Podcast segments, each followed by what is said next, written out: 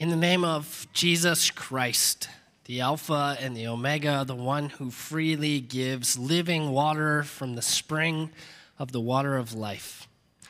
Text for meditation today comes from Revelation chapter 21, as previously read.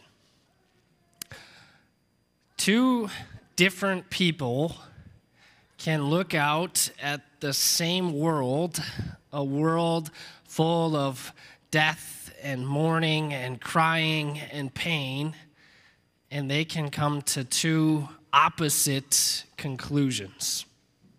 These are the two conclusions. One, maybe God is almighty, but he's not good. Or two, maybe God is good, but he's not almighty. Let me give you an example of both. A woman has suffered terrible atrocities at the hands of a man who was supposed to love her and protect her. And now she can't help but feel like all the while God was sitting up there on his throne while she was suffering, and he had the power to help, but he didn't. He didn't do anything about her suffering. And so she can't help but feel that maybe God is powerful, but if He doesn't use that power to help, to help me, then what good is He?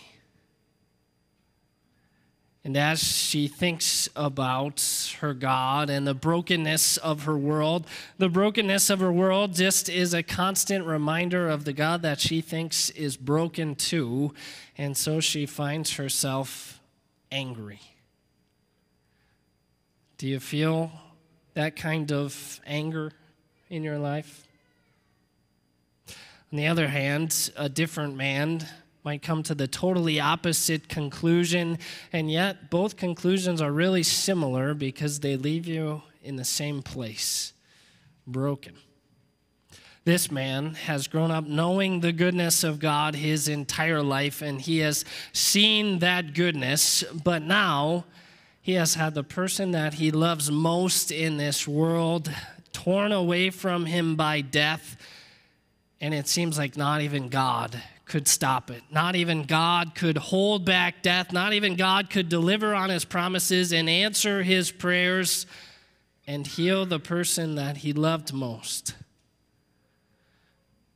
And so now this man starts to think, well, maybe God is good, but if he's not powerful enough to do anything about it, then what's the use? What good is he? And he begins to despair about going to that God.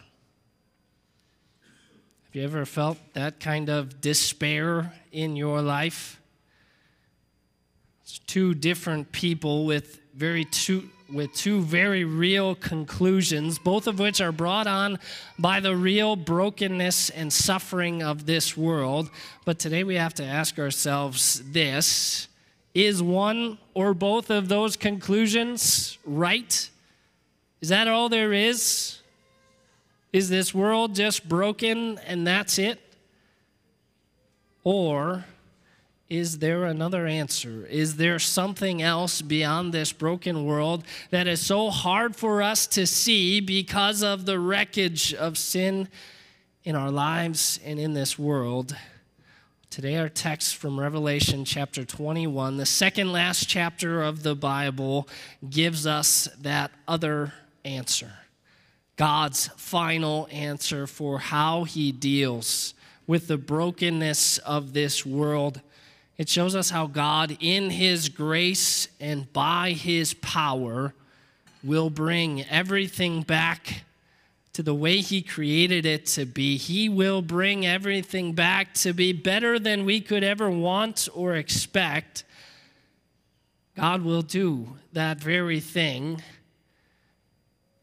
Trouble is, we don't like the way that he does it or when he does it because it's not the way that we would expect it to be. God's final answer calls us to wait patiently. It calls us to endurance. It calls us to walk by faith and not by sight. It calls us to trust in the promise of the one who sits on the throne and says, I am making everything new. But in the midst of our pain, and especially when our pain is the worst, it becomes the hardest to trust those words I am making everything new. Do you struggle to trust that God is, in fact, doing that very thing in the midst of whatever real and hard trouble you are bearing, in the midst of whatever suffering or disease or death or hardship that has come into your life, that God is indeed preparing for you a new heaven and a new earth and preparing you to be a new creation and inherit all of it. That is the promise that God lays before us in Revelation 21, where the Apostle John records his vision given from Jesus. He says, I saw a new heaven and a new earth. For the first heaven and the first earth had passed away, and there was no longer any sea. You see, this world and all of its pain is not all that there is and is not all that there will be God has promised us a new world in store. The Apostle Peter tells us that same thing. The heavens will disappear with a roar. The elements will be destroyed by fire, and the earth will the earth and everything done in it will be laid bare. But in keeping with his promise, we are looking forward to a new heaven and a new earth where righteousness dwells.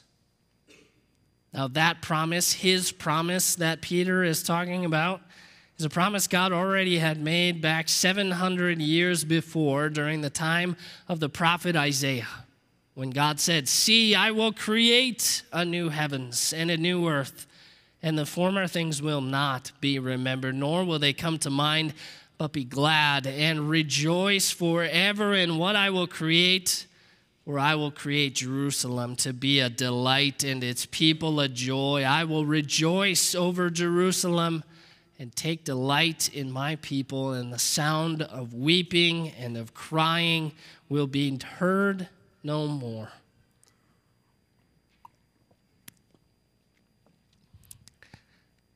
Don't think that God has forgotten that promise over the centuries as if he's left it on the back shelf and he's not going to fulfill it because those are exactly the same things that John speaks of in his vision from Revelation of the new heavens and the new earth.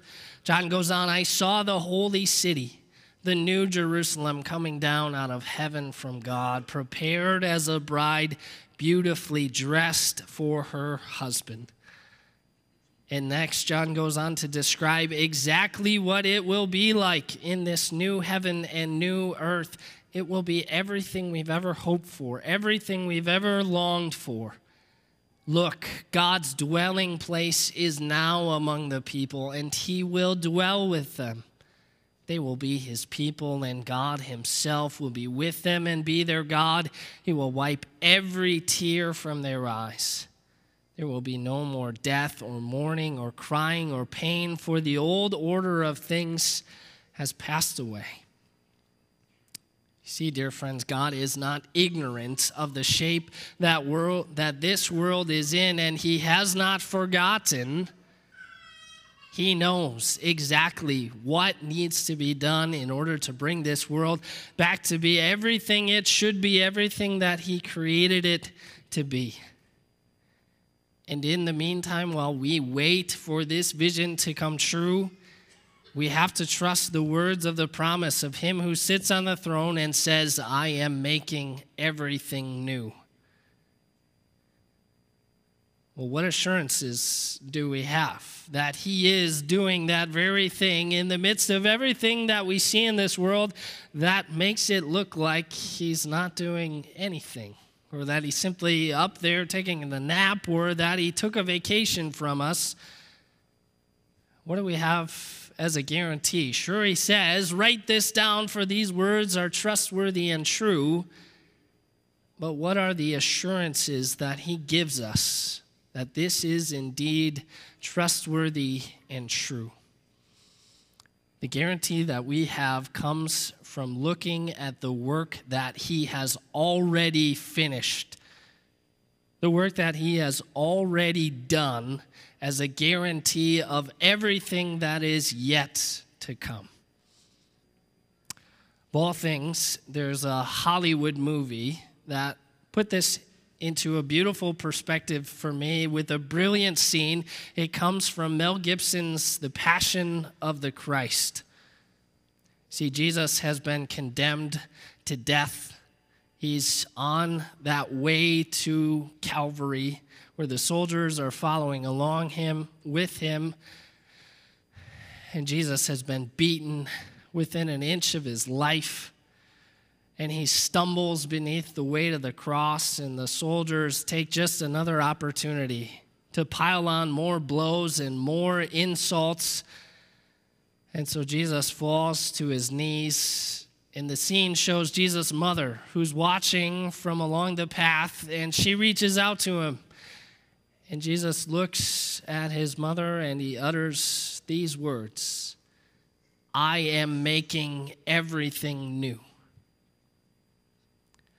Now, there is no gospel account that records Jesus speaking those words along the path. We have no guarantee that Jesus spoke those words, but the brilliance of the scene is that the scriptures proclaim the certainty of the truth that as Jesus was enduring the cross for us, he was indeed making everything new.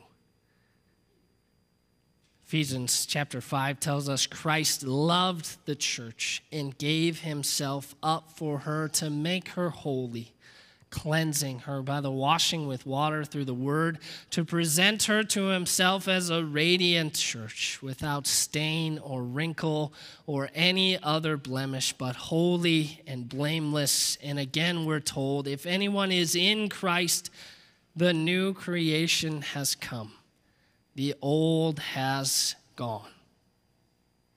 That's you, the new creation.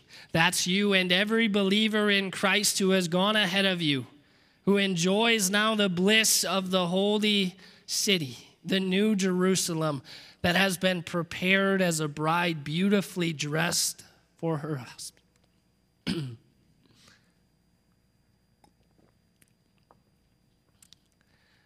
That's you and every believer in Christ who has the confidence of everything that Jesus has already done on your behalf. He has lived and he has died. He has suffered every pain that you could have possibly suffered in this life and more. He knows it. As he died on the cross to make everything new, he cried out that it was finished. And now the voice of the one who sits on the throne reminds us of that very same thing Jesus cried. The voice says, It is done. These words that I said would be fulfilled, they are trustworthy and true because they have been done. So, how do we wait in the meantime? How do we wait, keeping our hope? How do we wait, remaining prepared for the end to come? How do we wait, even with the sensation that the wait is so long and so painful? Well, first we wait, remembering exactly what it is that we will receive the New Jerusalem, the holy city, the home of righteousness and we wait, also acknowledging that God is carrying out his plan to make everything new according to his plan. Romans chapter 8 tells us that creation was subjected to frustration not by its own choice, but by the will of the one who subjected it, in hope that creation itself will be liberated from its bondage to decay and brought into the freedom and glory of the children of God. In this hope, we were saved. But who hopes for what they already have? Well, nobody hopes for that. But if we hope for what we do not have, we wait for it patiently. Now, that's a word that we don't so much like. We learned not to like it when we were kids patience. But that's how God calls us to wait, knowing what we will receive, waiting for it patiently. And finally, as we wait, we start to live like the holy people that God has created us to be. We start that life, that life even now.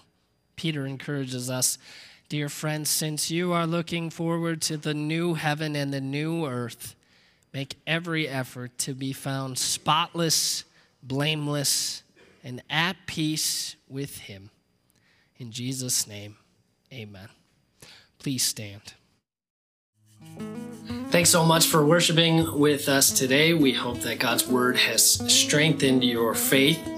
To help us know more about the reach of our efforts here at Olive, we hope that you'll like and subscribe to our YouTube and Facebook pages, and that you also sign our online friendship register uh, to let us know that you're listening today. God bless and keep you.